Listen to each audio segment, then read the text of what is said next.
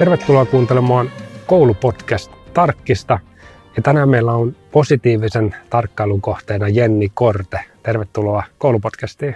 Kiitos. Ja kiitos, että sain tulla viharaksi teidän koululle. Aina tervetullut ihan. Sinä ja muutkin.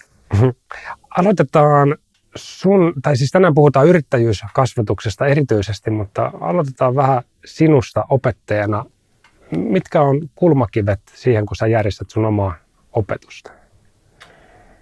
Haa, toi on kyllä niin iso kysymys, mutta varsinkin tämä yrittäjyyskasvatus on varmasti tehnyt siitä tosi opiskelijakeskeistä, että yleensä on se sitten mitä tahansa niin kuin yrittäjyyskursseja, meillähän on niitä ihan älyttömästi täällä etutäällä lukiossa tarjolla tosi monenlaisia, niin ehkä se kuitenkin se, että se opiskelija olisi siinä isosti aktiivisessa roolissa, niin aina lähtee niin kuin kurssilla kuin kurssilla siitä, että – tuossa varsinkin vaikka vuosi yrittäjänä kurssilla, niin meillä on kolmen opettaja yhteisopettajuusmalli, niin siitä huolimatta me yritetään, että me ei vietäisi sitä alusta tilaa varttia enempää, eli jokainen tunti käytännössä alkaa sillä, että, että niin kuin opettaja kertoo ekan vartin aikana ajankohtaisimmat tiedotukset, asiat, mitä tänään pitäisi saada aikaan täällä ja kaikkea.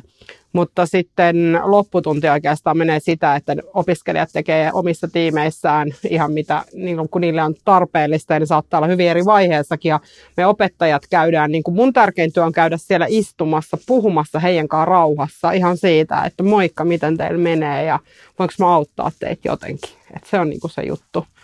Sä nostit tuossa kolme tosi kiinnostavaa elementtiä, voidaan ni, ni, ni, niihin pureutua kaikkiin vähän, vähän lähemmin. Yksi oli tämä yhteisopettajuus. Mainitsitte, että on kolme opettajaa, jotka ilmeisesti suunnittelette yhdessä ja vedätte yhdessä. Sitten toinen oli tämä niin kuin aktiivinen oppilas, aktiivinen opiskelija ja he itse, itse saa niin kuin tehdä paljon. Ja, ja kolmas oli tämä tiimioppiminen, eli he ei tee sit pelkästään yksin, vaan yhdessä. Jos aloitetaan tästä yhteisopettajuudesta, se on mä itse näen, että opettajille siinä olisi valtavasti voimavaroja, mutta miten te järjestätte sen? Miten se on järkevä, järkevä järjestää? Se riippuu tästä kurssista, mutta mä on siis, mulla on, mä puhun vielä kursseista, vaikka opintojaksoja kai nykyään on, mutta mä oon siis täällä Tylyssä opettanut yrittäjyyttä varmaan yli kymmenen vuotta ainakin, en muista ulkoa. Ja koko ajan mulla meillä on ollut se yhteisopettajuus tässä niin kuin mukana, eli kun nämä yrittäjyyskurssit joku 15 vuotta sitten tuotiin tänne, niin yleensä kaikilla kursseilla oli kaksi opettajaa, ja meillä enimmäkseen on niin kuin edelleenkin näin, mutta ihan, ihan kaikilla kursseilla kursseilla ei ole. Mutta se on jotenkin niin kuin, öö, me tykätään, että se tuo sellaista monipuolisuutta ja samoin niin kuin se vuorovaikutus voi onnistua sen toisen opettajan kanssa jopa paremmin kuin toisen aina välillä ja sitten se tuo siihen, niin kuin, me osataan eri asioita ja et meitä niin kuin aina yleensä meitä opettajia lähinnä yhdistää se, että me ollaan jotenkin kiinnostuttu opettaa sitä niin kuin mahdollisimman monipuolisesti ja toivotaan, että opiskelijat saa siitä paljon irti. Ja mun mielestä tämä niin kuin vapauttaa siihen. Plus, että tietysti että osa yhteisopettajuuden malleista on sitä, että ne opettaja on vähän niin kuin vuorotellen siellä luokassa, mutta enimmäkseen mä tykkään varsinkin tästä, kun esimerkiksi vuosi yrittäjänä kurssilla meillä on siis 76 ryhmäkokoa, että eihän sitä pystyisi kauheasti pienellä porukalla vetämäänkään, mutta me ei olla haluttu laittaa meitä niin kuin kolmeen eri tilaan tai jakaa kolmeksi eri ryhmäksi, mikä olisi ollut tosi mahdollista, vaan me opetetaan näitä ryhmiä yhdessä. Ja tota, me, me kolme ollaan yleensä jopa paikalla, tai itse asiassa sikäli tosi armeliasta myös, että jos joku vaikka sairastuu tai jotain muuta, niin se ei hirveästi halvaannu, että sit, sillä kertaa on vaan kaksi, mutta lähtökohtaisesti meitä niin kuin on aina kolme paikalla, ja äh, meillä on eri osaamisalueita. Meillä on matikan opettaja taustainen Henna, joka opettaa niin kuin, tota, just tämä kaikki hinnoittelun, kirjanpitoon, koodaukseen, pankkiasioihin liittyviä juttuja. Eli käytännössä ne, missä jollain lailla numerot ja matematiikka on isossa roolissa. Mun rooli on enemmän ehkä semmoinen niin innostaja ja tsemppari ja ongelmanratkaisija. Ja mä oon niin kuin jotenkin tämmöinen valmentava meininki on niin kuin ollut mulle aina hirveän luontaista. Ja sitten meillä on tota, historia- ja yhteiskuntaopin opettaja Sami, jolla on hirveästi myös kaikki tällaisen lakitietämys, että mitä saa tehdä, mitä ei sinänsä, niin kuin, mitä kannattaa. Meillä on hirveän niin erilaiset osaamisalueet ja me ollaan ehkä persooninakin tosi erilaisia ja täydennetään sitä toistemme juttua. Ja musta on myös tosi ihanaa, että mun ei enää niin kuin humanistina tarvitse välttämättä osata niitä numeroita. Että mä voin aina sanoa, että mä luulen, että tämä menee näin, mutta hei, kysy Hennalta. Niin kuin, se on ihanaa, että ei, ei mun ei tarvitse niin yrittää olla se täydellisyys ja päästään muutenkin siitä opettajan roolista, missä opettaja tietää kaiken, niin me kaikki tiedetään ehkä jotain, mutta sitten tärkeintä on ehkä, että opiskelijalla on paljon sellaista, mistä, mihin mulla ei ole mitään valmiita vastauksia. Et se onkin sellainen projekti, missä mä itsekin kehityn koko ajan, että se on vaan hauskaa. Tuo hyvä, kun sä sanoit loppuun tämän, että sä itsekin kehityt. Prosessi, jossa sä itsekin kehityt ja mun omassa päässä myös tämmöinen yhteisopettajuus olisi yksi parhaimmista täydennyskoulutusmalleista. Siinä. Ihan huikea. Just sen takia, koska me opitaan sitten tekemään sitä työtä, mitä me tehdään niiden muiden opettajien käytänteistä persoonista. Onko tämä, tämä niin kuin näkökulma parasta, mitä te koette yhteisopettajuudessa, vai onko vielä joku, mikä, oletteko keskustelu keskenään, että mikä, mikä tässä on parasta? Uh Mä en tiedä, tuleeko sitä noin filosofisesti aina analysoitu, mutta usein me kiitetään toisiamme. Et esimerkiksi me kaikki varmaan ollaan koettu, että joskus on semmoinen niin opettajana, että on tosi hyvä päivä ja sitten joskus ei aina olekaan niin hyvä päivä. Ne sanat ei aina tuu ehkä silleen kuin pitäisi tai on jostain syystä jotenkin niin kuin alavireessä tai pahalla päällä tai jotain muuta. Niin joskus esimerkiksi kun näkee, että siellä toinen vaikka alkaa jotain niin kuin sanomaan jotain ja sitten jotenkin koe, että tämä viesti ei ehkä, niin se voi silleen vähän jatkaa ja täydentää, pehmentää ehkä sitä, mitä tuli sanottua tai jotenkin olla silleen niin kuin tukea tavallaan, että näkee, että no hei hetkinen, että mä haluan tohon kyllä nyt vielä sanoa lisäksi, että myös näin. Eli me aina kyllä tuetaan ja kompataan toisiamme, mutta musta tuntuu, että siinä on just semmoinen, tai joskus voi tulla niin kuin ihan koulunkin ja sanoa, että hei, musta tuntuu, että mä en nyt tänään ehkä, että sovitaanko, että sä käynnistät tämän tunnin. Niin se on oikeasti tosi niin kuin semmoinen, että jotenkin se antaa niitä mahdollisuuksia. Silti mä oon siellä läsnä, mä oon olemassa, mä teen niitä juttuja, mutta että ne me niin kuin jotenkin, ehkä se fiilis. Opettajana on usein myös aika yksin, niin tässä, tässähän ei sitten ole yksin, koska, tai joskus siinä, siis aina kun on vuoden kestävä vuosi yrittäjänä kurssi, niin eihän semmoista vuotta olekaan, etteikö siellä olisi jotain ongelmia. Siellä on aina haasteita myös. Niin sitten me pystytään puhua, että mitä me nyt tehdään näiden kanssa. Mikä tämä juttu on nyt se, että se mitä me käydään paljon, niin me keskustellaan, että miten me autettaisiin niitä opiskelijoita parhaita, varsinkin jos me nähdään, että joillakin on haasteita ja myös tuntuu, että se, ne ensimmäiset ratkaisut ei ole ehkä ollut riittäviä.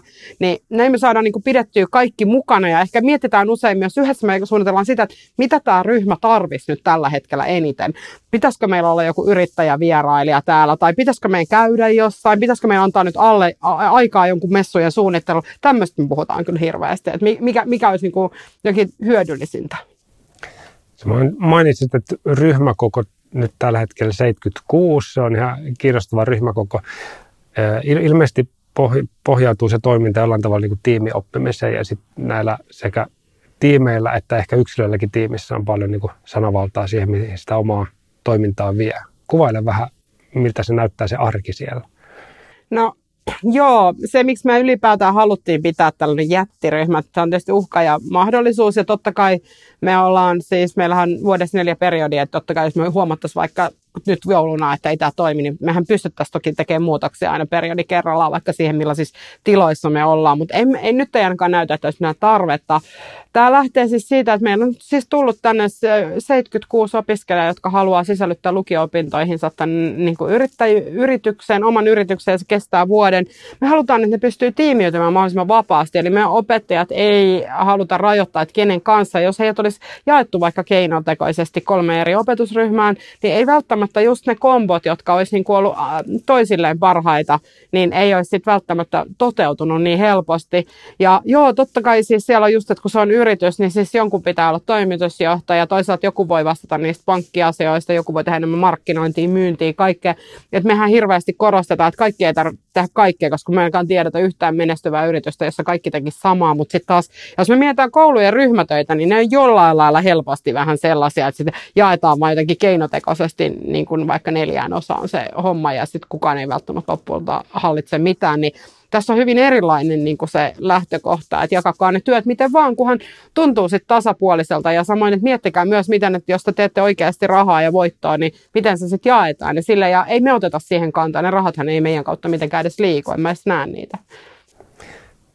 Mitä te teette sen ryhmäytymisen eteen? Onko teillä jotain siinä alkuvaiheessa erilaisia harjoituksia tai, tai millä tavalla te tuette sitä? Siis aivan sikana. Jos me niin kuin jostain ja jossain ollaan niin kuin kehitetty tässä, niin me ollaan just tajuttu se, että siis siitä ekasta periodista saattaa mennä tosi paljon siihen ryhmäytymiseen, koska jos siellä ei onnistu luomaan sellaista turvallista, hyvän fiiliksen ilmapiiriä, missä saa mokata ja olla inhimillinen, tehdä virheitä, ehdottaa tyhmiä, niin eihän se tavallaan, eihän kukaan uskalla ehdottaa mitään. Ja mi- miten voi semmoinen yritys, missä kukaan ei uskalla ehdottaa mitään, että hei, myydäänkö tätä tai tehtäisikö tota, niin eihän se kehity mihinkään. Et se on ihan toista, mutta et esimerkiksi tänä vuonna musta tuntuu, että se on välillä kyllä ehkä jotenkin, että opiskelijat aina sanoo, että täällä on niin ihana rentoa, mutta se, se, se tehdään tavallaan ja se, että on rentoa, niin ei tarkoita silti, että ei tarvitsisi tehdä mitään. Että sehän siinä, joskus he saattaa itsekin niin kuin vähän sekoittaa sitten, että, niin kuin, että me nähdään, että he pelaa sieltä kännykkäpeliä. Mä ajattelin, että on vähän liian rentoa, että eikö te firmassa ole todellakaan mitään parempaa tekemistä. Että,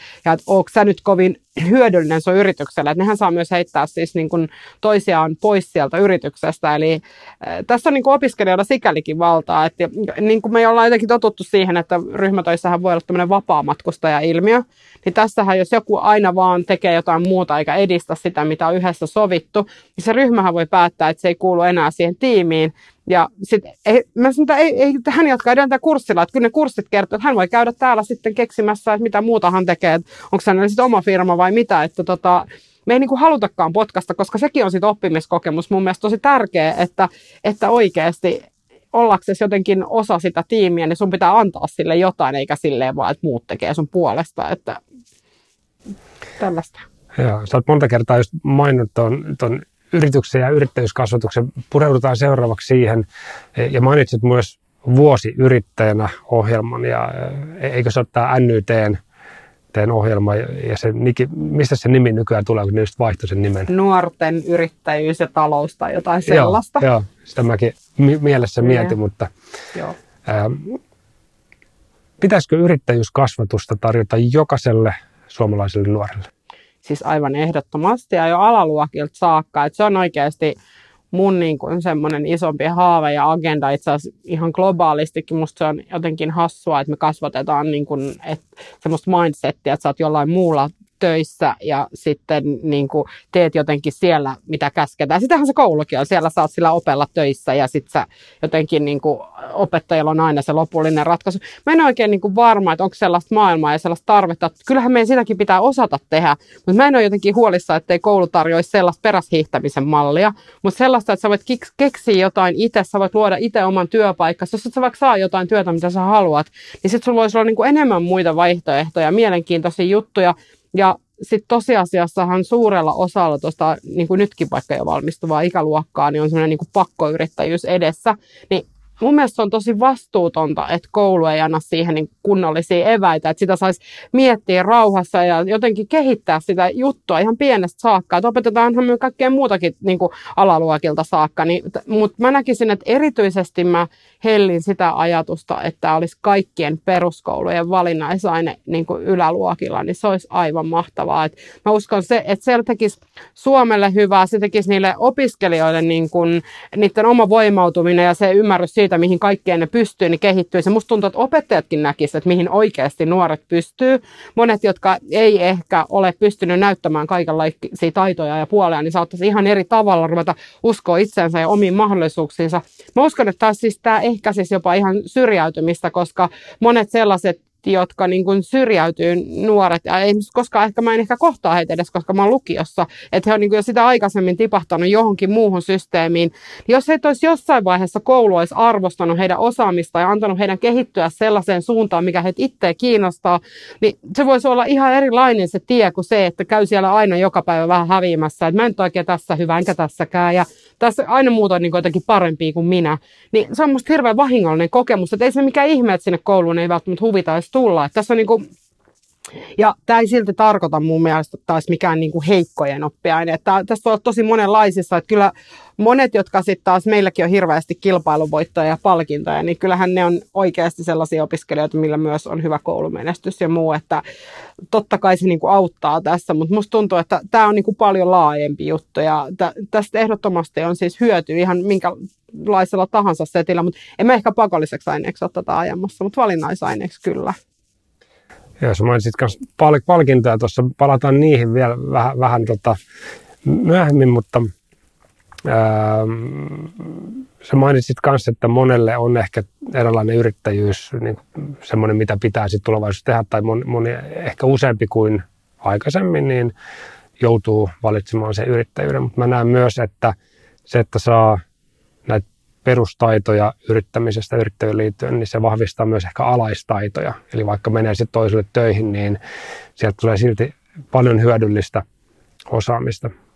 Sä oot tosi intohimoinen tähän liittyen. Se, se näkyy ja se huokuu susta.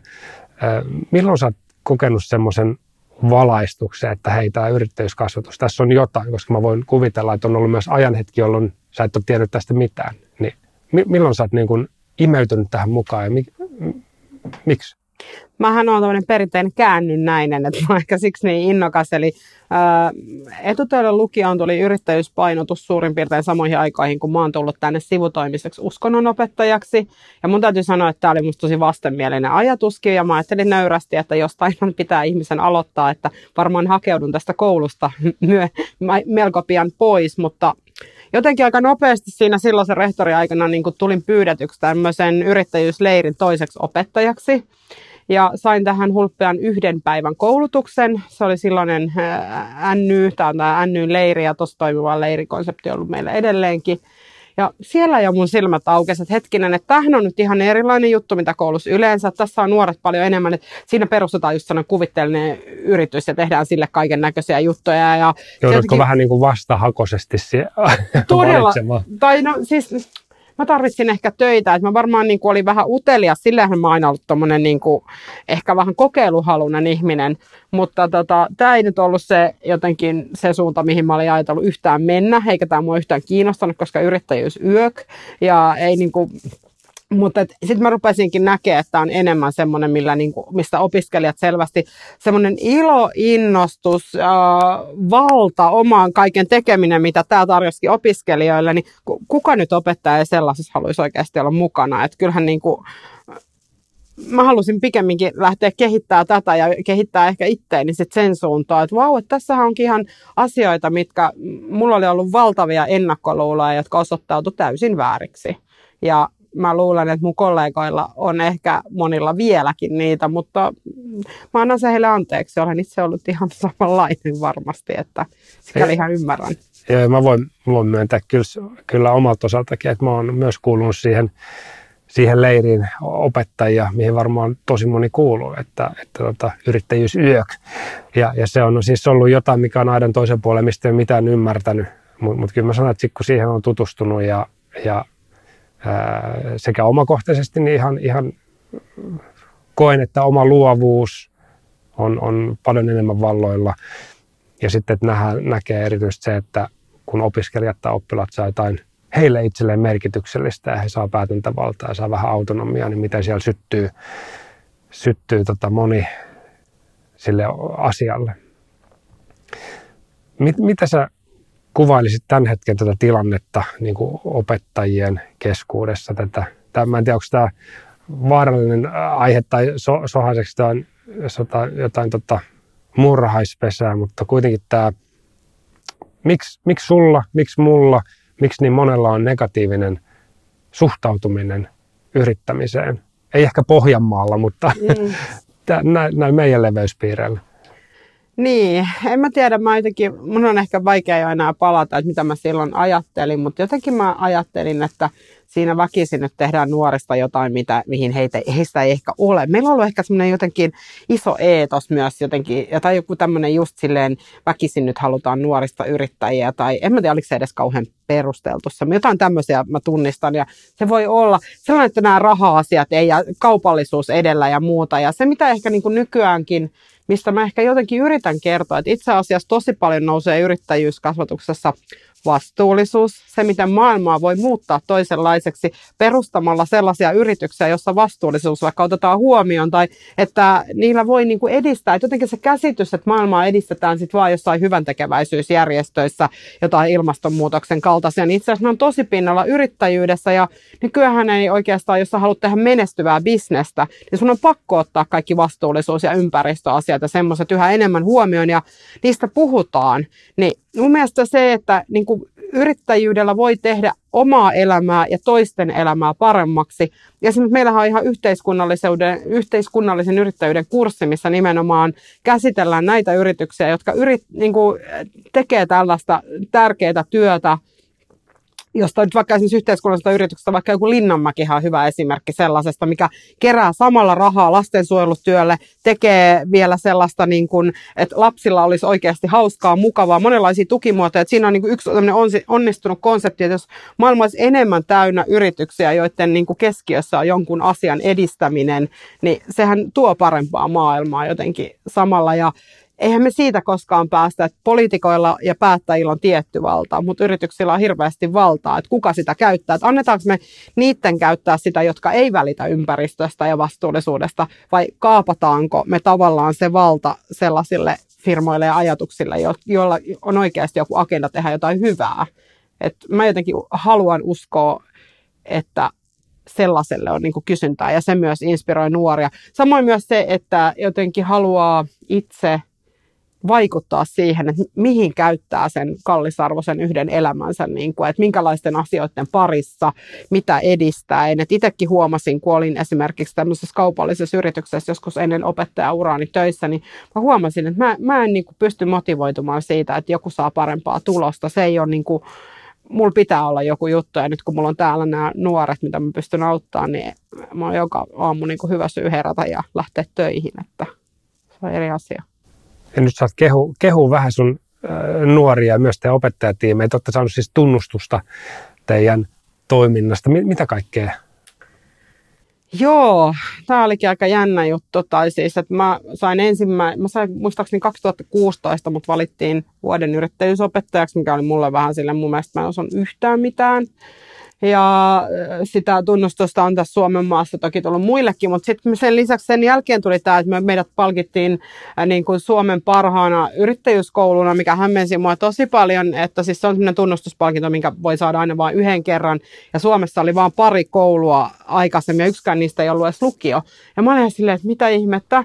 Ja sitten jotenkin tästä, että yhtäkkiä mä rupesin niin kuin pikkasen tajua sitä, että miten oikeasti me tehdäänkin asioita eri tavalla ja että miten ehkä mun oma luovuus ja kekseliäisyys ja se, että mä hirveän helposti kokeilen kaikki asioita, mistä mä hirveästi mitään tiedä, niin on ehkä ollut se avain, että meillä on, niin kuin, meillä on tällä hetkellä varmaan Suomen eniten niin kuin yrittäjyyskursseja tarjolla, mitä kellään. Meillä varmaan suurin niin kuin määrä opiskelijoita. Meillä on esimerkiksi kaikki ykköset käy tämmöisen itsensä johtamisen kurssin, että se on semmoinen aika kevyt sisäänheitto tavallaan vähän yrittäjyyteen ja kaikkea. Ja mitä kaikkea muuta, niin kuin, ja sekin, että sekin on lähtenyt jostain hassusta tarpeesta ja että lähdetään kokeilemaan, tekee, tekee tällaista juttua ja muuta. Ja sitten ehkä tämä nyt, sit, sit, no toi ehkä suurin shokki oli itselle, niin kuin se, kun mua pyydettiin edustamaan Suomeen noihin tota, opettajien sarjaan EM-kisoihin. Ja sitten sekin meni niin kuin yllättävän hyvin. Ja mä, mä ollut, niin kuin, nämä on aina mulle vähän semmoisia, niin kuin, että aha, ai tällaistakin. Ja, mutta ehkä eniten mä oon kyllä saanut siitä, että kun me opiskelijat voittaa, ja nyt varsinkin viime vuosi meillä oli tosi ällistyttävää, eli tota, uskalla yrittää kilpailussa kolme sarjan voitto tuli etutäydellä lukio. Eli me ei kyllä voitettu, me ei ole koskaan voitettu sitä kisaa niin kuin lopullisesti, mikä kertoo, että taso on oikeasti ihan kova ja siellä tosi vaikea pärjätä.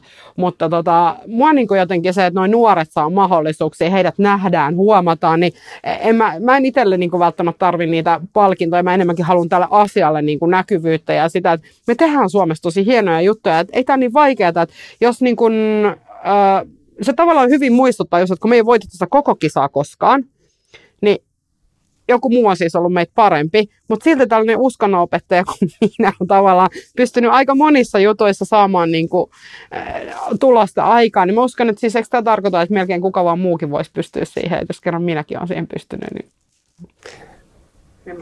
tarvii ripaus in, innostusta ja sitten vuosia puurtamista ahertoista. Mä luulen, että se on aika kova työ kanssa takana, mitä te teette. On, ja ehkä siinä on joku semmoinen, että ei halua luovuttaa tai halua itse kehittyä. Et se, et ehkä niin kuin musta se pahin niin kuin tässä kuitenkin, että jos ei halua kehittyä, jos on sitä mieltä osaa jo kaiken ja tietää jo kaiken, niin opetan vain tätä mun omaa ainetta tyyppinen ajattelu, niin se ei tässä ehkä kanna. Ja se on ehkä ne, ne just ne koulun soraääniopettajat sit on ehkä just niitä, jotka näkee, että se opettajan roolin kuuluu olla vaan sitä perinteistä jotenkin. Ja mä en jotenkin usko siihen kauhean paljon, että mun mielestä nuoret pitää kohdata laajemminkin kuin vain jonkun tietyn pienen kapean sektorin tai kurssin tai tällaisen se ei ole ehkä tunnu omalta. Mä opetan siis silti edelleen myös uskonnon ykköskurssia, mä rakastan opettaa sitä, mutta mä oon siitäkin tehnyt taas Helsingin yliopiston kanssa vähän sellaisen niin kuin tiedepainotteisemman, kiinnostavamman version, mitä mä ajattelen, että nuoret tarvii enemmän. Toikin voisi olla kiinnostava ihan oma, oma aiheensa. Tähän loppuun, mikä on semmoinen asia, mikä, mikä on jäänyt vielä sanomatta? Onko joku ajatus pyörähtänyt tuossa mielessä, mutta et ole vielä ääneen, minkä ehdottomasti haluat sanoa?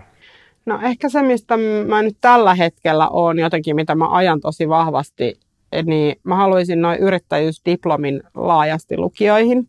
Mä uskon, että kun se tuotaisi lukioihin, niin sitten tota, ää, niin kuin koulut olisi ehkä, jos olisi silloin semmoista virallisempaa tunnustusta, niin sit sitä olisi laajemmin tarjolla ja niin kuin enemmän vähän joka lukiossa toivottavasti olisi niin kuin la, laajemmin yrittäjyyskursseja tarjolla, jos sitten voisi tehdä diplomin ja sitten ehkä jollain aikavälillä, kun se diplomi olisi hyvin koeteltu ja silleen toimiva, niin tota, sillä voisi olla joku status sitten niin kuin tonne ihan akateemisiin opintoihin päätyessä, miksei sillä voisi korvata vaikka jotain ylioppilaskirjoitusten aineita, että tuoda rinnalle siihen jotakin vaihtoehtoja. En mä tarkoita, että se mikä pakollinen pitäisi olla edelleenkään kellekään, mutta että tavallaan, että voisi vaikka korvata halutessaan yhden jonkun aineen sillä, tai että se voisi olla vähän joku reaaliaineen arvoinen esimerkiksi joku juttu, niin kuin se, jotain tällaista niin se olisi mun mielestä se suunta, mihin oikeasti koulu pitäisi viedä, että arvostetaan muutakin kuin vain niitä silleen, että, tai siis yliop, mä en usko, että ylioppilaskirjoituksia, suor, jos koulu keksittäisi nyt, niin ylioppilaskirjoituksia ei keksittäisi tommosena, että